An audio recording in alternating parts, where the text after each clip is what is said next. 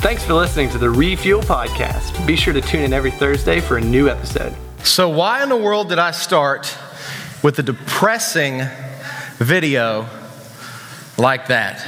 Monster. Because tonight we're in a portion in our series in John where we're talking about something that is, is, is sad. We're talking about the fact that Jesus was betrayed by one of his closest friends. And how many y'all grew up watching that Lion King movie? It's kind of a kind of a classic, right? And you know the story. Uh, Mufasa was betrayed by his brother Scar. And we're going to be talking about Jesus' betrayal. Um, and maybe you've been betrayed by someone, and that feeling of betrayal is something you'll never forget. Uh, don't raise your hand, but I'm asking a question for you to think about. Has there ever been anyone who's turned their back on you? Has there ever been any, someone who you were so surprised you thought they would be your friend forever? You thought they would be your mom or your dad forever, and they just turned away and they left? I could understand how maybe someone betray, would betray me because I'm not the, always the easiest person to be around. Sometimes I'm a, I'm a turd. Would, it, would the rest of you admit that maybe you're like that sometimes? I can understand how someone might betray me, but how could you betray Jesus, who lived a perfect life? It's hard to imagine. But I think what we're going to see here tonight is that the truth is we have a little bit more in common with the person who betrayed Jesus than we'd like to admit. So if you have your Bibles, open up to John chapter 13. We're in this series called Abide. We're talking about Jesus' teaching from the upper room. It's John 13 through John 17. If you remember last week, uh, where we picked up from in, in, this, in this series, uh, we were talking about how, how Jesus washed the feet of his disciples. Remember, it's way too many foot references for a guy like me who hates feet. Uh, but we're going to move on to verse number 21 and what I hope you leave understanding is a very simple truth summarized in a simple sentence. It's that Jesus knows our hearts. Jesus knew Judas's heart, Jesus, Jesus knows our heart. And as you're in the book of John, let's do a little review here. Start with an easy question Who wrote the book of John? John. Why, should, why would John write a book like that? Jesus loved him, he loved Jesus. There's something special about John compared to the other three gospels Matthew, Mark, and Luke. What is it? Matthew, Mark, and Luke all kind of tell you the same events that Jesus did. John was Jesus' best friend, remember? You got your people you hang with, you got your close friends, and then you got your best friend for life, your ride or die. And John was Jesus' best friend, ride or die. So John has some unique things that he writes about because he got to see him, and not maybe all the disciples got to see him. What was the purpose of the book of John? Why did John write these events in Jesus' life? So that people may be saved. Boom, Christian got it. He tells us why he wrote it in John chapter 20. These things, these things about Jesus were written that you may believe that Jesus is the Christ and that by believing you may have life in his name. So, what we're going to read tonight, this true story from the Word of God, was written for one purpose so that you may believe in Jesus and that by believing in Jesus, you'll have eternal life in his name. So, we're going to dive in uh, to John chapter 13, uh, verse number 21, and uh, let's, let's read together. So where, where is Jesus? Where, where are the disciples? Where's Jesus and the disciples? Anybody know where they are? What's an upper room? I'm asking way too many questions tonight, right? It's the room on a top of a house that was reserved for guests. What were Jesus and his disciples doing? They were eating the Passover feast, which was something that, that, that, Jewish people observe every year. And it was a special meal, and we're going to get a little bit into it tonight. We'll get it more into it later next week. But Jesus and his disciples are eating. Were they at like a Ma's kitchen table? How were they eating? They were lying down. I demonstrated it last week. I don't know if I'm going to demonstrate it this week. I don't know if my body can withstand it. But they were laying down and they were reclining and they were eating together. So last week, what happened? Jesus started washing the disciples' feet. And the mood got real strange, didn't it? Everybody's like, this is really awkward. It was probably total silence Have you ever been in a situation that's so awkward, nobody knew what to say, nobody knew what to do? It was just awkward silence. Jesus is washing their feet, and they're all just like, it's painfully awkward. And then Jesus finishes washing his feet. He, he, he takes the towel off from around his waist. He puts his, his, his outer garment back on, and he reclines back at his seat at the middle of the table. And all the disciples were probably like, that was weird, but it's over. Now let's enjoy this Passover meal. Like let's let's eat with Jesus. Sounds good, doesn't it? So everybody, the chatter starts going. Everybody's you're starting to feel feel feel good about this again. And then Jesus in verse 21 does this. It says, After saying these things, Jesus was troubled in spirit and testified, Truly, truly, I say to you, one of you will betray me. So the mood, washing the feet. Jesus is done washing the feet. And then Jesus says, One of you is going to betray me. Right? Do you see? It's, like, it's, it's an emotional roller coaster, isn't it? So Jesus says, One of you will betray me. So the disciples are like, What? No. So it says they're looking around at each other, uncertain of whom he spoke. One of the disciples, who Jesus loved, was reclining at the table at Jesus' side. Let me stop here and explain what this would have looked like. Have you ever seen the picture um, the, the, illustrated picture where Jesus and his disciples are all sitting, it's the Last Supper picture. They're all sitting at this table. They're all like, you know, the, the, they're all sitting on the same side of the table. And, and, and that's really not a good illustration of what it would have looked like. This is a good illustration of what it would have looked like. Um, and once again, not the best Christian art. If you're an artist, you know, we really need some better Christian artists. So if, you if you like to sketch and you like to do this kind of stuff, you need to, you, you need to draw some biblically accurate pictures because yeah, Jesus was definitely not white like he looks up here. Um, so, but you can see how they were reclined, and what you would do. Ah, all right, I need two volunteers. Gabe.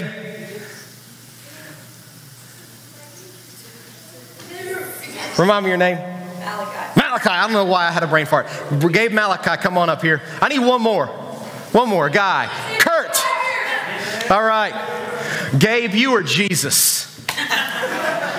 Malachi, you're John. And Kurt, you're Judas. you knew I had to do that, right? Okay, so I'm going to move this out of the way. I wasn't planning to do this tonight, so hopefully this will work out okay. The cajon is going to be our makeshift table. All right? So, Jesus, I want you to lay down with your head facing this. Okay? Now take your no, no not now turn around on your belly Right arm, shoulder on here, right arm. That's your left arm, right arm. shoulder on here. Okay? Now, Malachi, you're John, right? So you are going to come you're going to sit you're going to do the same thing. Lay exactly like gabe is laying right there. You're reclining you're eating. Now kurt you're judas. I want you to come over here. Okay? This is going to help it make sense. All right? Now you just got to lay exactly like exactly like uh, yeah exactly like gabe is. No you got to turn you, you got a spoon. Other way. There you go not that close, not, not spoonable closeness. Okay? So listen. Let, I'm going to I'm going to read this now. I'm going to read this now and we're going to illustrate this. I'm probably already regretting this, aren't I? But I think this is going to help you get a visual for how this works. Okay? One of the disciples whom Jesus loved was reclining at the table at Jesus' side. Does that make sense? Because that's how the table was. It would have been a bigger table, okay? But that's how the table was arranged. Then, what does it say? I need one more volunteer. Xavier, get up here. You're Peter. You're the one that's always talking. You're Peter. All right? So, Peter, you're over here, right? And just kind of do the same thing Kurt, Kurt's doing over here, okay? All right, there we go. You're reclined at the table. The table's bigger, okay? So it says the disciple, um, so Peter motioned to John. So, motion to John, just go Okay? He motioned to John, he said, ask to, he motioned to John to ask Jesus of whom he was speaking. So it's this awkward situation. It's like, who's going to betray you? Jesus says, somebody's going to betray me. Who is it going to be? Who is it going to be? Peter really wants to know, but he's afraid to just ask Jesus. And he knows that John is right next to Jesus, so he won't have to shout across the table with all the other disciples. There's 12 of them. And he kind of talks to, you know how you can kind of talk to people without talking? You can be like,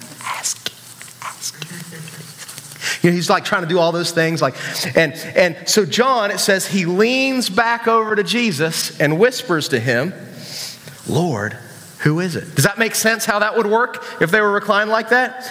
And Jesus answered, he didn't answer to the whole table. He whispers to, he whispers to John, it's the one to whom I will give the morsel of bread when I've dipped it. So only John heard that. Peter's still in the dark. All the rest of the disciples are in the dark. Judas is still in the dark about what Jesus said to John. And then Jesus, Jesus, perk up. Thank you. Okay, you're still you're still reclining. He takes his left hand, which is what he would have done, and if you were on the right side of someone at a feast in the Jewish culture, you were in the position of honor. So here, who was in the position of honor at the Last Supper? Judas. Judas. And the person who was in the, the seat of honor would get the first serving of the Passover meal served by the host. So Jesus, played by Gabe, would have, would have kept his right, right shoulder on the table or right, yeah, right, right elbow on the table, and would have taken his left hand and broken off a piece of bread, dipped it into this special paschal stew, which would have been one of the first things that was served, and would have given it to Judas. Only John understands what's going on here. Even Judas doesn't understand that Jesus is like exposing him as the one who's going to betray him. Does that make sense? All the other disciples sitting around the table are still in the dark. They just think that Judas was such a great guy, such a great follower of Jesus, that he got this special honor by being in the place of honor and by being served first by Jesus. So all the disciples, they're not thinking, oh, he's the betrayer. Kurt the betrayer. That's not what he's thinking. That's not what they're thinking. They're thinking, if anybody's going to betray Jesus, it's definitely not Judas. He's the one in the position of honor. He's the one that was served first. Does that make sense? Okay, give it up for our players here. Um, I think uh, I, I, think the next stop is Hollywood for these guys. Um, I can see it. They're going to be sitting next to Taylor Swift at the Golden Globes, spilling the tea with her. Um, so, does that make sense as we're going through this passage? So, he dipped the morsel, he gave it to Judas, the son of Simon Iscariot. It said, after he had taken the morsel, that's just. It was just, you know how y'all do chips and salsa? It was like that only with bread and with stews. And he, after he took it and he ate it, it says Satan entered into him. That's an interesting phrase. We'll get into that. Then Jesus said to Judas, What you're about to do, do quickly. And it says, no one at the table knew why Jesus said that to him. Some thought, because Judas had the money bag, Judas was the one that was in charge of all the finances for the disciples. Jesus was telling them, Go buy some food we forgot to get for the feast. Or some thought maybe Jesus was telling Judas, Go take care, use that money and take care of the poor. So after he received that piece of bread, Judas immediately went out, and it was night. Let's pray together, and then we're going to talk a little bit about Judas's betrayal. Uh, Lord, as we talk about this very serious section of your word, um, it's a very uh, it's a very heavy section of your word. God, I pray that you will, through your Holy Spirit, you tell us that what you, the, one of the works of your Holy Spirit is that you'll convict the world of sin. And you'll convict the world of their need for a Savior. And God, I pray that tonight you will convict our hearts and that we'll ask if there's any division in our hearts when it comes to our loyalty to you. In Jesus' name, amen. One of the saddest things about this story, if you've read the Bible before, if you haven't, I'll fill you in. The saddest parts about the story is that once Judas left this meal, he went over to the religious leaders who wanted to kill Jesus, and he made it, he, he and he, he took them with him. He knew Jesus was going to be in the garden praying. Those religious leaders gave him 30 pieces of silver. They paid him off to identify who Jesus was so they could arrest him and kill him. Shortly after this dinner, Jesus was in a garden. He was praying, praying, praying. We'll read about that prayer in John 15. All the disciples were with him, and they gasped because Judas came with all those religious leaders, and Judas sold Jesus out. After Judas did that, the next morning, Judas started having second thoughts. He thought, I should have never done that. I'm guilty of selling out Jesus. And he tried to give the money back to the religious leaders, and they wouldn't take it. They said, That's blood money. We don't want to have anything to do with it. So he stood at the door of the temple and he threw the money into the temple. And he said he was full of sorrow. But instead of turning to Jesus, instead of trusting in Jesus and asking for forgiveness, he did what unfortunately many still do today when they feel hopeless. He took his own life. It's a sad story. The betrayal sad. Judas's end is sad. But I believe that as we look at this story, there are three things that you can see having to do with betrayal that can give us some hope for the future. The first thing we see, they're all P, they're all uh, P words, by the way. You know we have to alliterate. They're all, uh, they're all, they're all P words. And here's the first one. We see the passion of betrayal. Look back at the first verse there that we read. It says, After saying these things, Jesus was what? Troubled in his spirit. Jesus was troubled. You know, it's okay to be troubled. It's okay to have emotions. One of the interesting things that we learn about Jesus' betrayal is G- why was Jesus troubled in his spirit? Well, there were other reasons that he was troubled, and we learn about those throughout this section. But this particular reason that he was troubled in his spirit is answered right after here. He says, Truly I say to you, one of you will betray me. G- G- Jesus was looking around that table, and he was looking to his right the one that he had spent three years with, the one that he had loved on, the one that he had trust, entrusted his ministry to and his money to, he knew that within 24 hours he would be sold out by one of the people closest to him. And Jesus was emotional. You know, it reminds us that uh, it's okay to be emotional. You see Jesus not only emotional here in, in, chapter 13, you can go back to chapter 11, you can look at verse number 33, and it says that Jesus was, when he, when he, he saw the unbelief of, of Lazarus' sisters and the community, that he was greatly troubled. You can look at chapter 12, verse 27, and you can see uh, that once again, uh, Jesus said his soul was troubled because he knew he had to die on the cross. And then when he realized, when he was thinking about the fact that John would betray him, he was troubled. Did you uh, feel troubled when somebody betrayed you? You know, when I was asking about, have you ever been betrayed?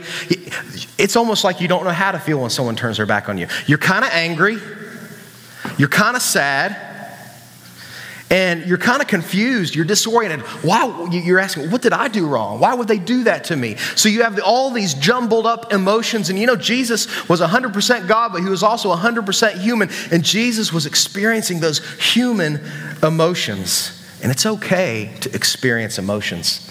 Sometimes as Christians, we get this like, oh, I don't need to be, I don't need to feel sad, I don't need to feel mad. You know, I just need to trust God, praise God. And that's true. You got to trust God, but you're trusting an emotional God. You're trusting a God who walked the earth you walked and experienced these emotions. You know, part of the passion of betrayal, the emotion of betrayal, is sometimes it goes unnoticed by other people. Have you ever been done wrong by someone? And it seems like that person everybody thinks is the greatest person ever, even though they've done something so wrong to you. Everybody else is like celebrating him. How do you think Jesus felt when he was deeply troubled in his soul? He said, One of you will betray me, and everybody's asking who it is. But Jesus doesn't reveal that to all the disciples. And how do you think he felt when Judas left and all those other disciples thought Judas was going to do a real good thing? Maybe he was going to buy food for the Passover. Maybe he was going to help the poor. Have you been hurt by someone and it seems like nobody notices? Jesus gets you. One of my favorite verses in the Bible is in the book of Hebrews, um, and it's Hebrews chapter 4. It's actually three verses. It says, talking about Jesus, it says, since we have such a great high priest who's passed through the heavens, let us hold fast to our confession. So we do not have a, great, a high priest, that's Jesus, that's our Savior. He's not unable to sympathize with our weakness, but he's been in every respect tempted, but without sin. So let's draw near to him. Sometimes we wonder, does God really understand what I'm going through? And when we read the life of Jesus, the answer is yes. Jesus understands what it's like to be betrayed on the deepest level. Jesus gets it. So we see passion in this betrayal, but the next thing we see, we see the possibility of betrayal. This is one of my favorite memes up here having to do with the Last Supper. He it's like, Jesus, table for 26, please. The waiter, well, there's only 13 of you. He's like, yeah, but we're all going to sit on the same side. Yeah, that's that. This is the, this is the picture of the Last Supper, that the, the famous picture that's not really an accurate picture because that's not how they would have sat. That's more like the Last Supper at Applebee's versus the Last Supper in Jerusalem. But here's something interesting. Have you ever noticed when Jesus is with his disciples, it's like they always get it wrong? Like they, they're always thinking the wrong thing and they're always arriving at the wrong conclusion. And this is one of those situations where they're, they're arriving at the wrong conclusion. Jesus said he was troubled. You ever notice one of, not one of the disciples asked Jesus, How can we help you? Because you're troubled? is there something we can do to help you in this difficult time you're going through. No, all they're doing is fighting about, oh, is, is, is it me? Am I the one who's going to betray you? No, I bet it's Nathaniel. Yeah, I, I bet it's Andrew. It's got to be Andrew. It's got to be. No, it's definitely Peter. Peter's the loudmouth. Peter's the idiot. It's got to be Peter. And the whole discussion they've, they, they, they, they've missed. It's another reminder that only Jesus can do the work of saving. And as the disciples were questioning who's going to betray him, we also read in Matthew and in Mark, not only was Peter like, hey, hey, come, ask, he talked to John, ask him who it is. They were going around the table saying, Lord, is it, is it me? Is it I? Is it I? Every single one of them asked, Is it me? Is it me? Why would they ask that? Why do you think they would ask that? Think about it. They would only ask that if they knew that somewhere in their heart there was the possibility that they could betray Jesus on their own. They knew that their hearts were divided. Do you like, do you, do you like connect with that? Do you, do you see yourself and do you experience, like I do sometimes, that there's a part of me, like half of my heart, wants to serve God, wants to connect with God, wants to live for God. But there's this other little corner of my heart that always seems to be pulling me in the wrong direction. And it reminds me, it reminds me that I'm just as capable of hurting Jesus, of sinning against Jesus, as you are. Does that make sense? They asked, Is it me, Lord? because they knew their hearts were divided, just like our hearts are divided. Here in a few minutes, here in a few weeks, we're going to be looking at the fact that one of those people who asked, Is it me? would in fact deny Jesus when Jesus needed him the most. It reminds me of a verse that I think we need to remember more often in 1 Corinthians chapter 12. It says this If anyone think for some reason, I've memorized this one in the King James, so just hang on, okay? If any man thinks he stands, let him take heed lest he fall. Does that make sense?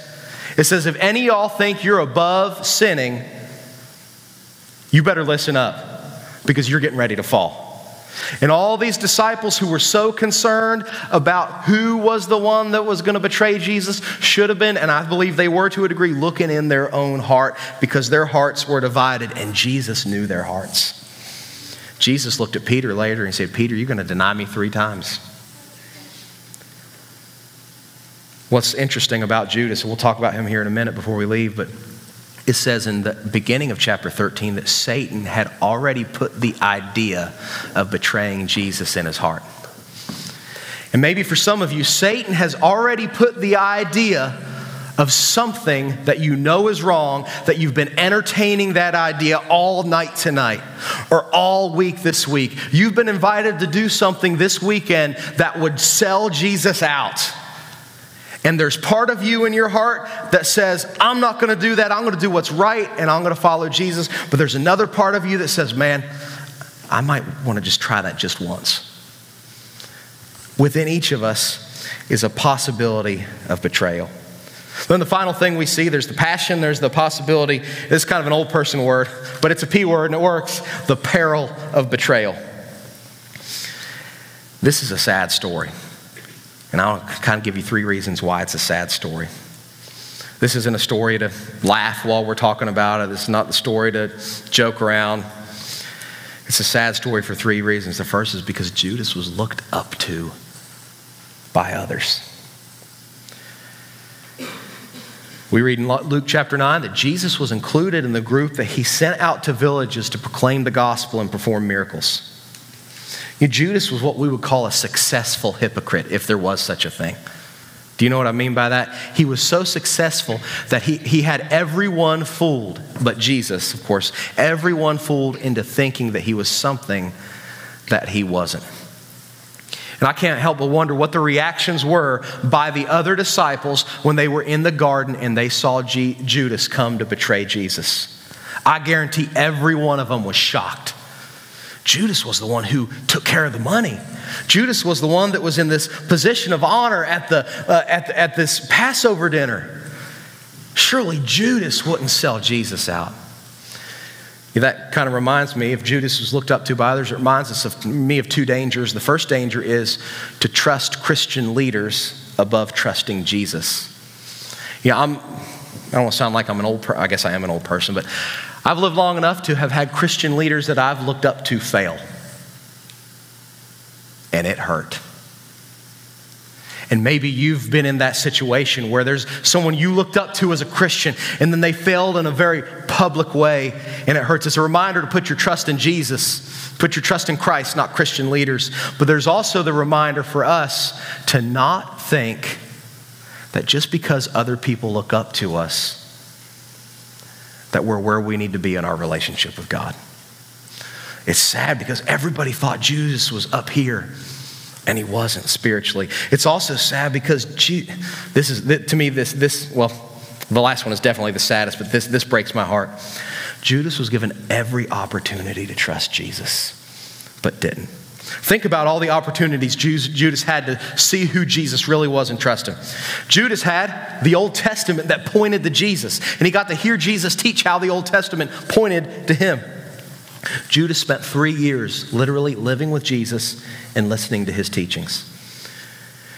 Judas saw Jesus do incredible miracles. He saw Jesus feed 3,000 people. He saw Jesus raise Lazarus from the dead. He saw Jesus walk on water. He saw all the things that could ever convince someone that Jesus was God but still in his heart he didn't believe. Judas, like we said, was given the seat of honor at the banquet. And there was even one last opportunity for Judas to do the right thing in verse 27. Jesus looked at Judas and he said, What you are to do, do quickly. That was prophetic by Jesus. It was a last ditch effort, it was a last opportunity for Judas to stay and not do the wrong thing. Why did Judas not believe in Jesus? Well, in chapter 13, verse 2, we see the beginning of the problem. It says that during the supper, the devil had already put it into the heart of Judas, Simon's son, to betray him. Notice the progression. And then you get to verse 27. First, Jesus put it, or first, first Satan put it in the heart of Judas to betray Jesus. Then, second, Satan entered Judas. What does that mean? Does that mean that, that, that, Satan supernaturally, like a demon possession, entered Judas? I don't believe that's what that means.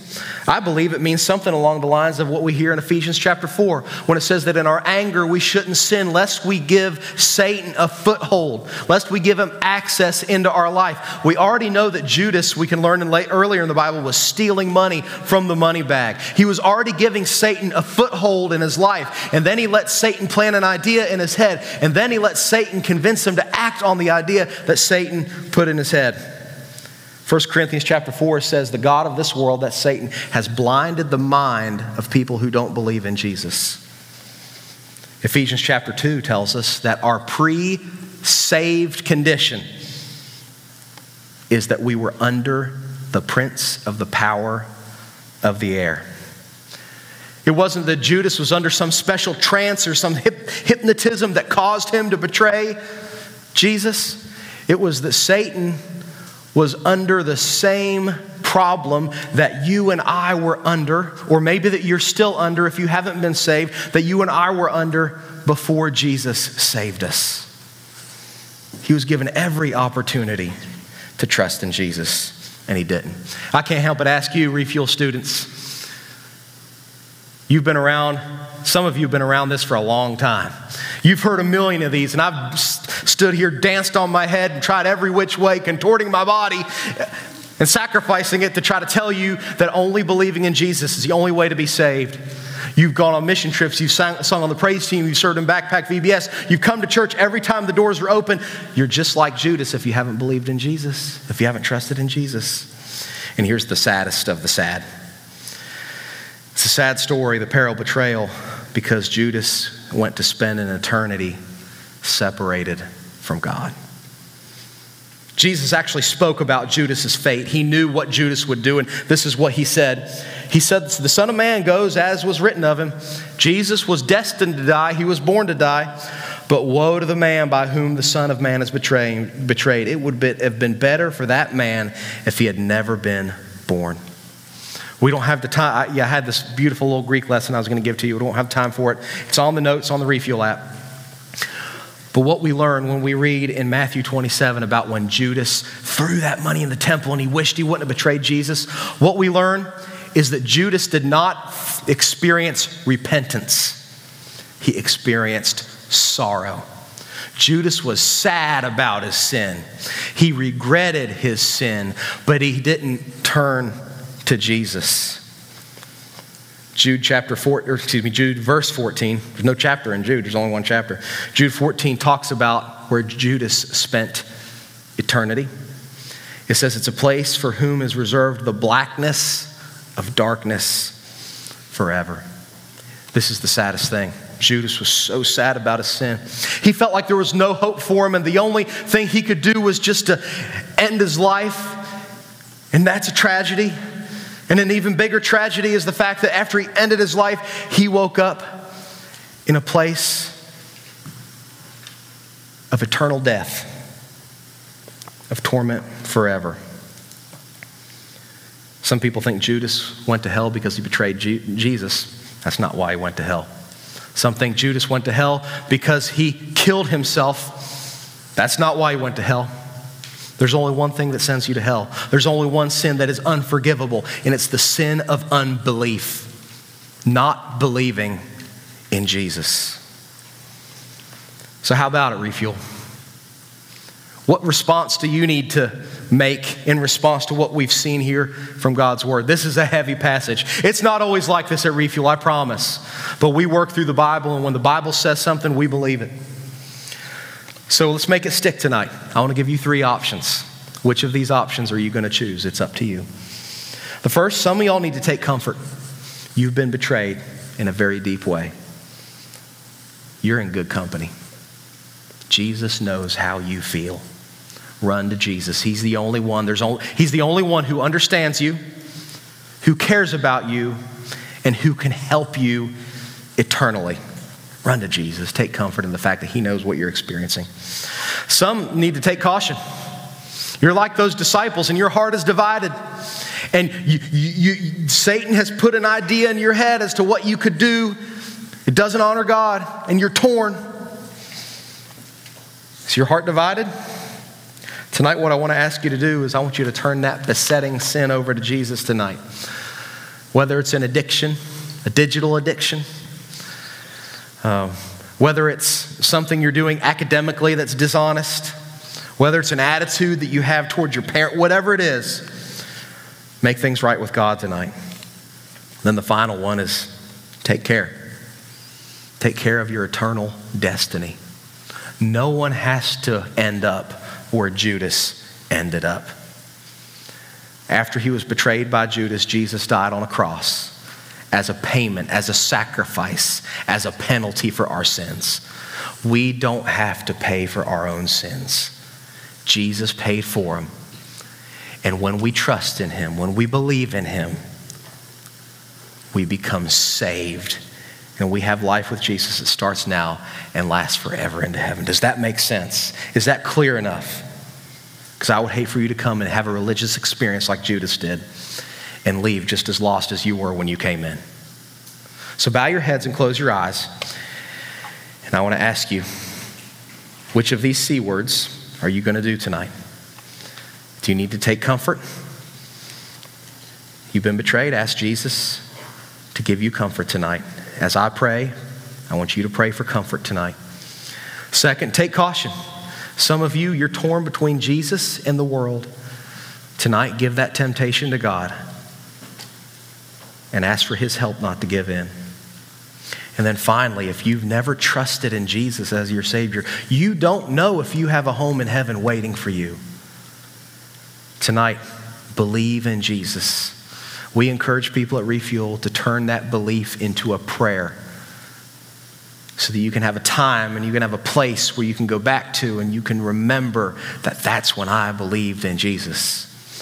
If you've never trusted Jesus as your Savior, I want to encourage you to do that tonight. And, and, and I'm going to give you a prayer that you can quietly in your heart repeat after me, but only repeat it if you mean it, and only repeat it if it's a reflection of what you just decided to do, decided to trust and believe in Jesus. If you did that, I'd encourage you to pray a prayer in your heart like this oh, Jesus, I realize I'm a sinner. I realize there's nothing I could do that could ever, that could ever pay for my own sins. But God, I trust that your son Jesus died in my place for my sins. And I'm depending on him for new life, and I'm trusting that he can save me now and he can save me forever and give me a home in heaven. Thank you for saving me, Jesus. In Jesus' name, amen. Thanks again for listening to the Refuel Podcast. If you have any questions or would like to review the notes from this podcast, be sure to download the Refuel app from the App Store on any mobile device.